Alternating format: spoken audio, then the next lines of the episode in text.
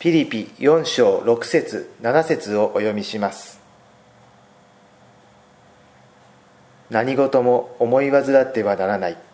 ただことごとに感謝を持って祈りと願いとを捧げあなた方の求めるところを神に申し上げるがよい。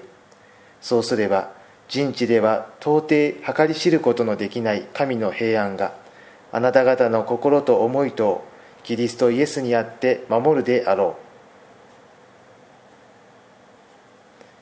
聖書は多くのところで恐れてはならない心配するなと私たちに語りかけています。私たちはいろいろな物事のために恐れたり心配することがあります。あるいは心の恐れや心配を隠してまるでそうではないかのように振る舞うことがあります。また他人から心配するなと言われたから心配しなくなるとも限りません。聖書が語りかける恐れるなという言葉には必ず根拠があります。ピリピ書の思い煩うなという言葉の根拠は神への祈りにかかっています。聖書の教える祈りとは呪文や自己暗示のようなものとは違います。それは聖書の神に対する切実な訴えです。聖書の神は私たちの祈りを聞いてくださるお方です。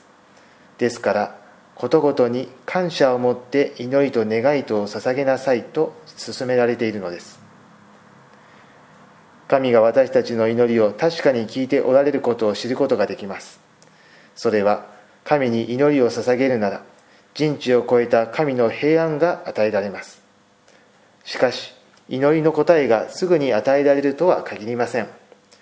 神の最善の時に祈りの答えが与えられることを信じ平安な気持ちになるまで祈り続けることが祈りの秘訣です。皆様の心から思い煩いが消え去りますようにお祈りさせていただきます。天の父なる神様聖書は思い煩うなと私たちに語りかけます。全知全能の神様に全てをお任せすることができるよう私たちから思い煩う心を取り去ってくださり代わりに平安な心を与えてください。イエス・キリストのお名前によって祈ります。アーメン。